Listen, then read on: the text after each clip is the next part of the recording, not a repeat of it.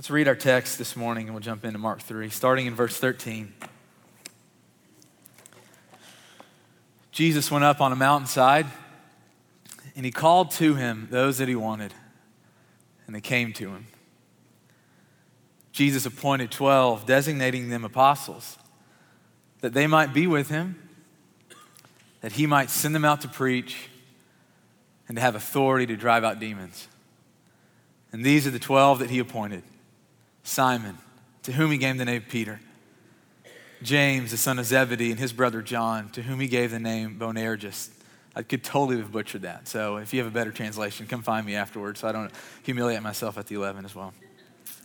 Uh, which means the sons of thunder Andrew and Philip and Bartholomew, and Matthew and Thomas and James, the son of Alphaeus, and Thaddeus, and Simon the Zealot, and Judas Iscariot who betrayed him. This is the word of God from Mark 3. I love this text. I'm excited to jump into it. Um, I want to just kind of point out a few things that God has been just illuminating in my heart in hopes that um, He'll illuminate it in us this morning as a body. The first thing that I want us to kind of see in this text is that, that we are known by Jesus. If you're a note taker, you can write this down. We are known by Jesus. We're just going to work through this kind of verse by verse. I think God has a lot of good things in here for us. And so, uh, verse 13 again, it says, Jesus went up on a mountainside and he called to him those he wanted, and they came to him. I love in this text that Jesus called specific people, and he called them by their name. Jesus knew their names. Like in a crowd like this, he, it wasn't like ambiguous. It wasn't like he just he had this like big open claim. It's like he, he looked at people deep in their hearts and he knew their names. And he called them by their names. I was thinking about just this kind of in our life, in our context, when someone that you think matters, like when they know your name, when they remember your name, when they call you by your name in public, doesn't it just kind of have this way of like validating you and like giving us worth? Maybe I'm the only one because none of you said yes. You're just like sat there, with blank stares. Like, um, you know, for me, I, I remember um, when I was in third grade, and I grew up in Murray, Kentucky, and um, I went up, grew up going to every single Murray State basketball game. My granddad was a huge fan, my dad was a fan, my brother and I. And so we'd go to every single game, and I remember we kind of had the same routine. We'd get there like an hour early, and the girls would be playing. And, and so, kind of in the middle of the arena, they had this tunnel that the guys would come out of. And so, me and my younger brother, we'd take a basketball, we'd take a piece of paper and a Sharpie. And I kid you not, every game, we would go down there and we'd talk to the players and just bug the crap out of them and, and get their autographs. And, and we did this for like two solid years, every game. I remember when I was in third grade, um, my mom, uh, I was getting ready for school, brushed my teeth or something, and mom said, Brandon, phone's for you.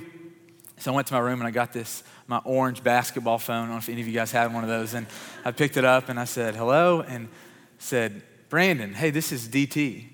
I'm like, who is DT? Like, he said, this is DT Mays.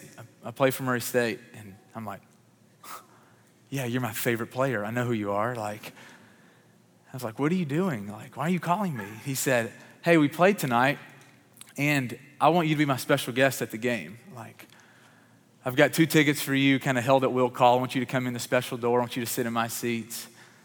And I'm like, Mom, how can I go to school today and learn about multiplication when my favorite player like knows me? I think about later that year, I've told this story before. It was my birthday party, and my grandparents had a pool growing up. And so, me and all my chubby white friends were uh, having a pool party. And, um, and I remember um, DT walks through the gate. Here's this like six, seven black dude that's got more muscles in his body than all of us had combined. And like all of us are just like, and he walks up to me and he says, Happy birthday, Brandon. And being known like by someone that is like that you deem important is one of the most like life-giving things for some of you this was this happened to you the past week where you didn't even know your boss knew your name and she poked her head in your office and said hey great job on that project called you by your name for some of you, this was the time where your favorite college professor, you saw them out at SATCO and they remembered your name and they called you by your name. And there's something about being known that is just beautiful.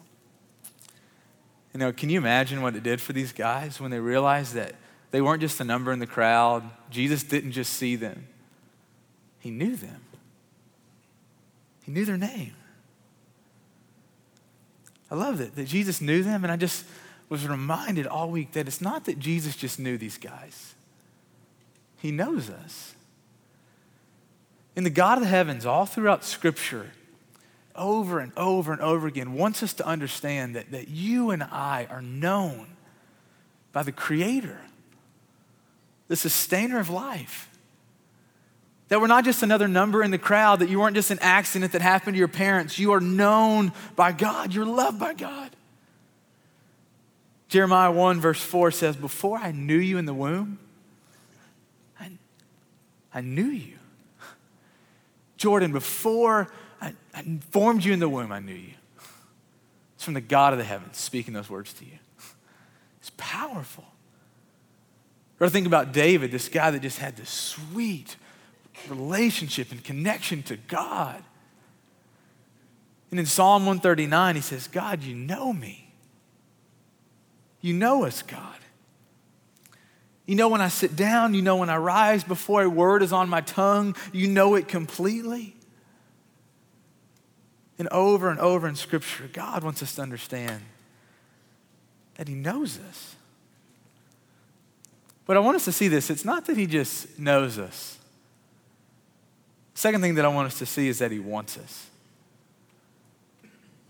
Jesus knows us. The second thing is that Jesus wants us. One of my favorite words is in verse 13. He called to him those he wanted, not those he needed, not those who weaseled their way onto his team, those he wanted. You know, I was thinking about how uh, being known and still being wanted is such a big deal. To be fully known and fully wanted is so powerful. I think this is one of our greatest fears as human beings. That there's something in us that says, man, if, if you really knew me, you wouldn't want me. Nick, if you really knew me, you wouldn't want to be my friend. Like, if you really knew me, you wouldn't want me. I've had the joy of working with our house churches here for the past five years now.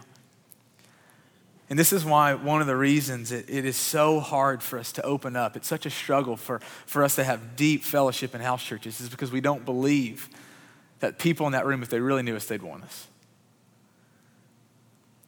And so we don't open up, we don't let them in our lives, we don't let them in our past, into our hearts, into our struggles. It's the reason some of us have such a hard time confessing sin with our spouses, with our boyfriends, to our children, to our parents. If they knew us, they wouldn't want us. And I love what Jesus Christ does. He shows up and he says, Not only do I know you, I want you. Not only do I know you, but I want you. Every Thursday, we have um, kind of this thing within our team. We call it teaching team, where whoever's teaching, we sit down with a group of guys and girls and we just kind of go over our sermon and we, and we let them kind of give us feedback and, and help us shape a word. And, and uh, one of the guys that was sitting in there, he said, Hey, I'm, I'm, I, I hear this, and um, it's pretty clear that, that Jesus chooses 12, but he doesn't choose everybody. So, Brandon, I feel like you're making a stretch here. Like you're saying that, that Jesus chooses us, he wants us, he knows us, but it doesn't seem like what is going on here in the text. And I'm going, that is a great question. Like, all throughout Scripture, one of the things that you see about the God of the heavens is that he always calls a few for the purpose of blessing the multitudes. You see, it's always been in the heart of God to bless and to save and to change every person in the entire world. But consistently, God starts with a few. He changes a few, He sanctifies a few, so that everyone else can know what He's like, so that everyone else can get a picture of what He does. God always takes someone through first. He did this with Abraham, and He blessed Abraham, and He called Abraham so that Abraham could bless the world. You can read about Abraham in the book of Genesis. He did this with Israel, the, the people of God. He chose a specific nation and he drew near to this nation so that this nation could bless the entire world, so that through Israel, the entire world would come to know God. He does this through the church, that he draws near to us, that he meets us in this place. He meets us as we drive to work, as we go to school, as we live our life. He blesses us so that you and I can leave this place and bless the world, so that we can go and tell the world how good and alive and real Jesus Christ is. You see, God's always been in the business of choosing a few first choosing a few to bless the multitudes. God's desire has always been to save the entire world. A long time ago, this has changed forever the way that I see God and know God. I came across this verse in 1 Timothy chapter 2 verse 4 where it says that God wants all people to be saved. 1 Timothy 2:4 you can go back and read that if you want. It has changed my my outlook on life and church and mission. It means that I will never meet a person ever that God doesn't want to save. You see, God wants us, and He knows us. And God knows you, and He wants you, and you are loved by Jesus. Second thing that I want us to see in this text is that as the people of God, we are appointed by Jesus. We are appointed by Jesus. And so look with me in verse 14. It says, Jesus appointed 12, designating them apostles that they might be with him. Listen to these words very intentionally that they might be with him, that he might send them out to preach, and to have authority to drive out demons. And this week, as I was reading across these words, the, the bigness, the, the realness of the call of God on a Christian's life just kind of swept over me. You know, I think so often we like really lower the bar on what it means to be a follower of Jesus. Take communion or say these words, and then we live the rest of our lives however we want. And I love what Jesus is doing here because he's, he's showing us, man, this is what it means to, to really be mine. This is what it means to walk with me. This is what it means to be a follower of Jesus. That you're with me, that you preach, that you drive out the enemy. I want us to look into to these three kind of aspects of, of what it looks like what he's appointed us for, what he's appointed us to do. And so, this idea of, of being with Jesus, you know, to, to live every second of your life with the creator of the universe, could you imagine how amazing this would have been for these guys?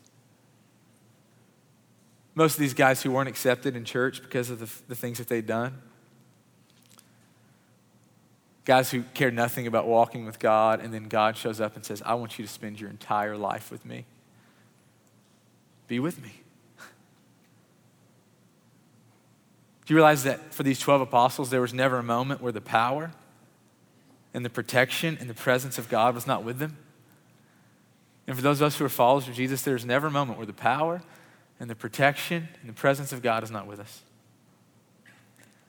Jesus is inviting us into a friendship, a closeness, and intimacy that just comes from, from being in relationship with Jesus, from being close to Him. That as you pray, as you hear God, as you see God, as you read the scriptures, your heart comes alive for God. Just being with Him. I shared this last week at the cannery. I was having a coffee with one of the women in our church. Her name's Karen Wood. If you guys don't know Karen, you should get to know her and her husband Bob. They're just awesome people. Um, we were sitting down having coffee, and she says, Brandon, did you know those moments in your life where you see God, or you hear from God, or you encounter God? And I'm like, yeah, those are amazing moments. She said, yeah. She said, I want to help our church, and I want to help our city, and I want to help our world understand that those moments are not extraordinary moments. Those are ordinary moments. And I'm like, what are you talking about? She said, I want to help our church understand that God speaks and God moves and God reveals himself all the times. And we were never meant to just have an encounter with God once every 13 years, but that we would be with God. You know, and a lot of you sitting here, you, you don't know God. And the only reason is because you've not been with Him. It's not because you're a terrible person. It's not because you're, you're, you're this sinfully awful person. It's just because you've, you've never been with God. And there's something about just being in the presence of Jesus that, that just allows you to know His heart.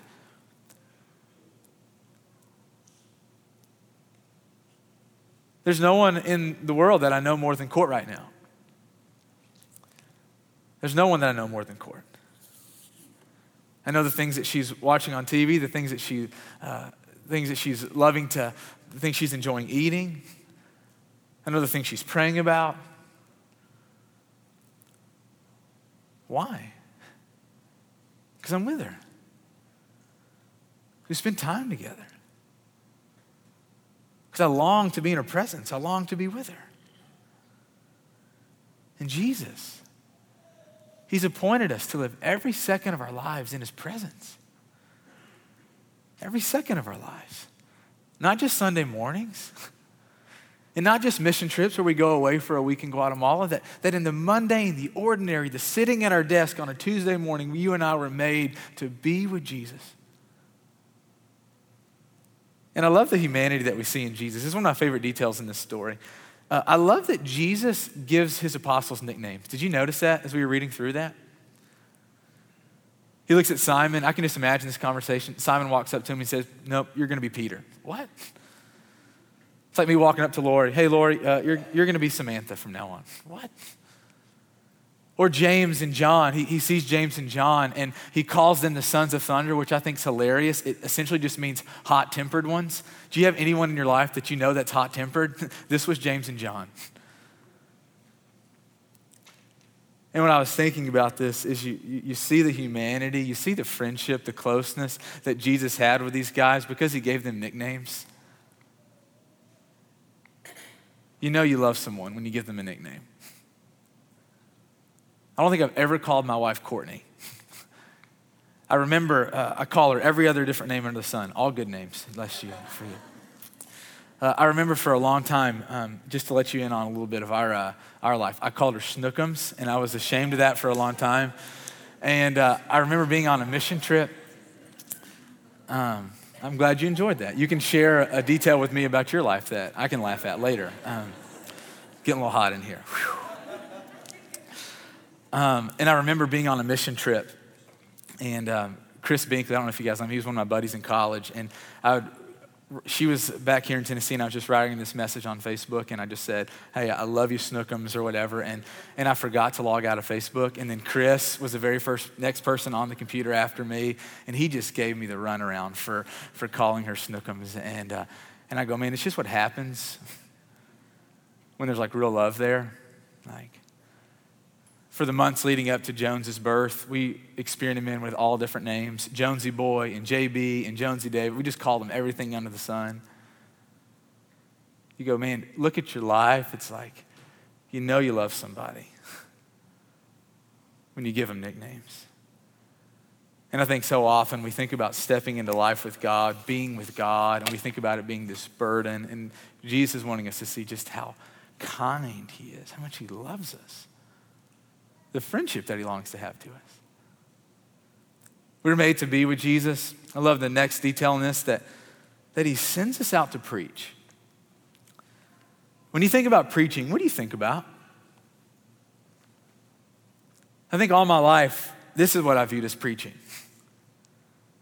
That it's what one person does, the, it's the job of one to stand up in front of everyone to inform, to give us something good to think about. But preaching in the book of Mark, preaching in this text is something different than that. You see, preaching, the word that he uses here, it's this Greek word, and it means to make known important news publicly. Preaching just means to make known important news publicly. And I was thinking about how we do this all the time that we all, in this sense, we, we, we, we preach, we, we make important news public all the time. So we get on Instagram, we take a picture of our new puppy, right, Keela? It's like you let the world know of important news that's happening in your life. You put on Twitter that you paid off your student loans, you got accepted into uh, graduate program, that you got engaged. We're so good about sharing important news publicly. And I love what Jesus does here in, in Mark chapter 3 with these 12 guys. He says, I'm, gonna, I'm inviting you to live life with me, and I'm going to send you out to preach. And you can just imagine them going, Wait, what is preaching? The only preaching I've ever seen is the one person standing up front in church, and Jesus going, Man, let me, let me redefine what preaching looks like for you. Preaching is simply sharing about the goodness and the realness of Jesus Christ and all that he has done for sinners on the cross. Preaching is simply sharing with our friends and our neighbors the realness of God, the realness of the resurrection, the hope that we have because of Jesus Christ alone. I kept thinking how preaching is not a job, preaching is a joy. And how too often it's a joy that many of us as Christians we miss out on. You see, Jesus loves us all too much to just let one person preach. He loves us all way too much to just let one person have that joy. No, this joy is for all of us to have. Last week, as we were watching the baptism video, the Resurrection Week video, I just was so moved by the every baptism Sunday when someone gets baptized, inevitably there is a group of friends gathered around their friend that baptized them. And I see that in my heart, it just like jumps inside of me. I go, man, that's what we were all made for. Or Jason and Beth, they come here to Marathon. And I don't know if you guys know Jason and Beth, they're an amazing couple. And, and I saw in there that, that Jason baptized Beth. But we were made for that. Or last week at the cannery, I was talking to this guy and his neighbors, or, or this married couple that go to our church. And for two years, they invited him to church. Hey, come to church with me. No, I don't want to give church a try. Come to church with me. No, I don't believe in God. Come to church with me for two years. And they prayed for him and prayed for him and prayed for them. And on our baptism, or on our birthday Sunday back in November, they stood up on stage at Allen Arena and baptized this guy. And I go, man, we were made for this. Every one of us was made to do this. To tell people publicly about the most important person to ever live and who still lives, Jesus Christ. You were made to preach. I was made to preach. We were made for this. Paul says this in Romans chapter 10. He says, Everyone who calls on the name of the Lord will be saved. Do you realize that? That anyone, no matter how far gone you think your sister is, or your son, or your coworker, anyone who calls on the name of the Lord Jesus will be saved. But he keeps on and says, But how can they call on the one they haven't believed in? And how can they believe in the one whom they've not heard? And how can they hear without someone preaching to them? And how can anyone preach unless they are sent? As it is written, how beautiful are the feet of those who bring good news. I would say for the majority of us who are followers of Jesus, it's not that we don't care about people, it's not that we don't love Jesus, it's not that we don't want to talk about him, it's just that we're so fearful. We're so fearful of failure. We're so fearful of, of what they're going to think. We're so fearful they're going to come back at us with a question that we don't know. And just let me tell you this I was driving in on Thursday morning, and God was going, Man, just let my people know, get over your fear. Brandon, you get over your fear. You will fail. You're going to be sharing your faith at Starbucks some morning, and the person that is not a believer, they're going to come back with you with a question, and that question is going to wreck you for the next two years. You're going to share your faith with somebody, and um, they're going to be more resistant to God after the conversation than they were before. We're going to fail from our standpoint. But I was reminded this week what Jesus is inviting us into is to be people that proclaim the name of Jesus because we have no idea what God can do when the name of Jesus is just proclaimed when the goodness and the realness of Jesus is experienced. A couple months ago, well, I'll share this. I remember uh, when Court and I moved into our house almost three years ago, our next door neighbor was not a believer. And I just felt like God was inviting us to just kind of share our faith. And And so he and I would get in a habit of sitting out in our backyard underneath the stars, and, and I would tell him about Jesus, and he would tell me about why God didn't exist. And, and I would tell him about all the things that I was experiencing and seeing in God, and he would tell me that just because I was a good person. And I'd remind him that I wasn't a good person, and I would tell him about the, the kindness of Jesus, and he would just come back. And, and we sat there for two and a half years, and, and nothing's happened. And I just tell you that because I go, man, just get over your fear of failure. This week, would, it would be the greatest success if we left this place and go, hey, this week, I'm not going to let fear cripple me from talking about Jesus. What a win for us as a church. What a win for the kingdom of God. What a win for Jesus in your life. We're made to be with him, we're made to preach, we're made to drive out demons. And I know this is a very touchy one. And honestly, it's like way over my pay grade. So I've just been praying and asking God, what do I do with this piece? And he said, just ignore it. So that's what we're going to do. Just kidding. No. Um, no, I just was reminded that, that we live in a spiritual world.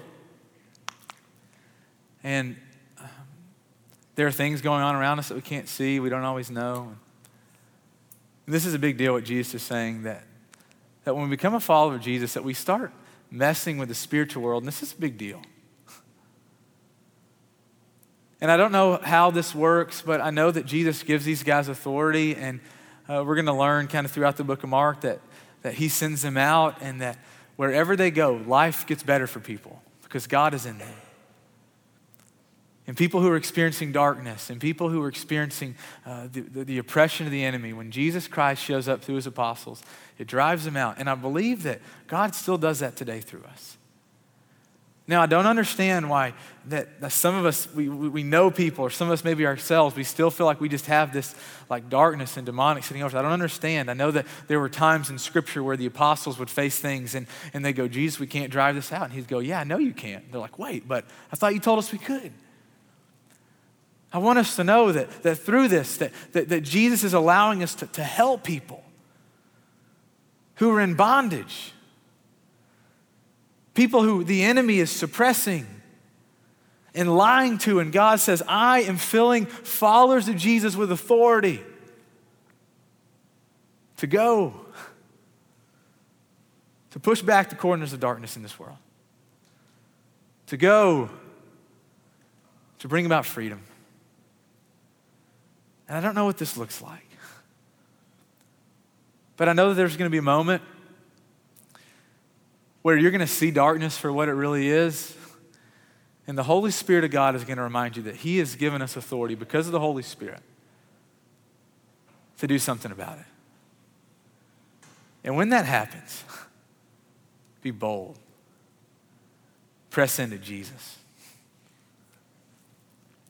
We're loved by Jesus. We are appointed by Jesus. And the third thing I want us to see in this text is that we are made to be a community around Jesus.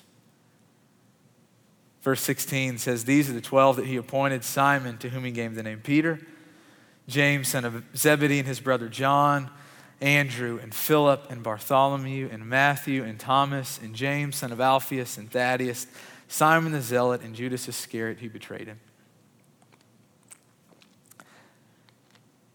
Guys, girls, this is so much more than just a list of names.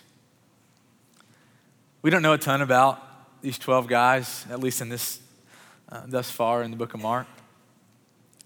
We know that Peter and Andrew and James and John were fishermen, that they made their living deep sea fishing down in Destin. Like, we know that, that Matthew was probably the tax collector who cheated from them, who stole from them. That every day as they brought their fish in, that, that Matthew would lie and cheat and steal, that they probably knew each other really well. There was probably not a, a healthy relationship that existed there. We know that Simon the Zealot, a zealot was someone who was zealous for their country. He hated the Roman government who was oppressing them. And we know that Matthew worked for the Roman government. You can imagine that how fun that was to be around them. James and John were the hot-tempered pair. And what I want us to see is that it wasn't their credentials that put them on the team of Jesus. It wasn't that they were the best theologians. It wasn't that they had this great chemistry together. It wasn't their giftings that Jesus needed on his team to accomplish what he wanted. I was reminded that it was grace that put every single one of these guys around the table. You know, I look at us around this room, and unless we understand that, that it's His grace that puts us around the table, we'll miss it. It's not that we're so necessary. It's not that we're so needed, so important to the kingdom of God. It's not that we're such great house church leaders and such great encouragers and such joyful prayers and encouragers and thinkers and evangelists. I love that it says that, that Jesus wanted them. He did not need them. It's His grace that, that brings us to the table. It's His grace. It's His grace. And I love that He didn't just call Thaddeus, and He didn't just call Matthew, and He didn't just call Simon the Zealot. He called 12 different guys, and they were all different. He called a community. And this is what's so powerful about Jesus is that he took a group of guys with all their diversity and he made a global impact through them and on them. You see, these guys, when they came into the presence of Jesus, they didn't have everything figured out. They didn't have their lives cleaned up. They came to Jesus and He changed them. And He did something so significant, so special in their lives that what united them, Jesus and his mission, was stronger than what divided them. The thing that they had in common was so much more powerful than their petty differences and their petty arguments and their petty hurts. In the book of Mark, up until this point, we've not been given a lot of names. We've been given a bunch of unidentified people man who was paralyzed, man who was cleansed of leprosy, people who were cleansed of, of, of darkness, demons were driven out. And we get this one little glimpse of their life and what happened, what happened when Jesus showed up. But what I love about the 12 apostles is we get to see how their lives panned out. We get to see what happens to a community that really does exist around Jesus. You know, after Jesus died, after he was resurrected, after he ascended to heaven, these were the guys that spread the good news of Jesus.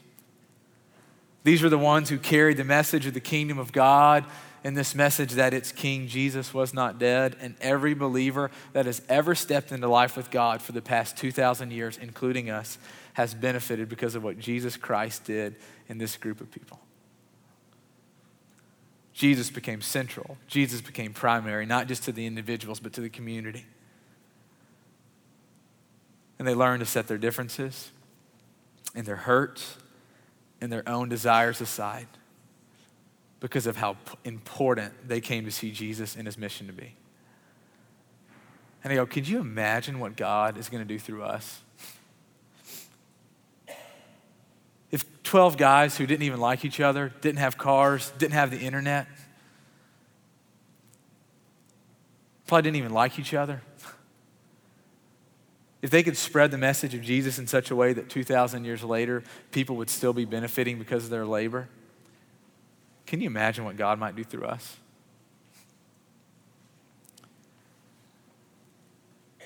And I've been asking myself this question like, what is stopping us from sharing with the entire world about Jesus?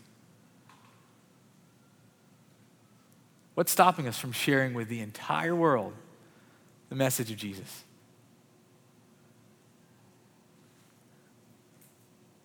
Only us. God has given us everything we need. He's with us, He's sent us, and He's given us authority. So, what do we do with this? You know, I love verse 13. This is where we'll end this morning. I kept thinking about how funny it was that Jesus went up on the mountain to call them. Jesus goes up to the top of Percy Warner. Hey, Peter! Me? Why did Jesus go up on top of a mountain to call these guys? Maybe he liked the view that a mountain offered him. Maybe he just liked being outside, like the great outdoors. Maybe there's something deeper theologically going on. At the very least, what's going on is that by going up on the mountain, it required the men who were called to go, to climb, to take a step. You see, Jesus and his grace is what called them, but they had decided to respond. And in order to get to Jesus, required a step. I know I love that we gather in this room, and there are many of you who are not followers of Jesus, and I want you to know that this is the safest place in the world for you. We love you. We care nothing. Uh, we care nothing more than about watching you come to know Jesus. And so you keep coming. You ask any question. You do whatever you want. Like we, we are here because we want you to know Jesus. We want you to know that He loves you, that He wants you. And I'll just share from my own experience that that He's worth the climb, He's worth the step. He is worth everything, no matter what it's going to cost you. Life with God is worth it. Being a follower with purpose and power and presence, oh man, that's where we're made to live. And if you're not a follower of Jesus, come to Him. Before you were born, He knew you, He wants you here just a minute, we're going to stand and take communion. And if you want to become a follower of Jesus, or if you have questions, there'll be some men and women at the Respond Band, and we'd love just to talk and pray and help. For those of us who are followers of Jesus, as we take communion this morning, I want to invite you just to evaluate past month of your life, past year of your life. Where is He inviting you into deeper participation as a follower of Jesus? I was thinking about how we rarely do all this well at once being with Him and telling others and caring for people and driving out darkness. Look at your life. Where's God made you strong? You have a really great like connection with Him. You're being with Him very well, but maybe you're not sharing your faith. Maybe you're not caring about people. Maybe you're not driving back the, the, the, the walls of darkness. As we take communion, evaluate your life. Ask God, God, help me to know where you're inviting me to step into deeper participation with you. I love you guys. Let's pray.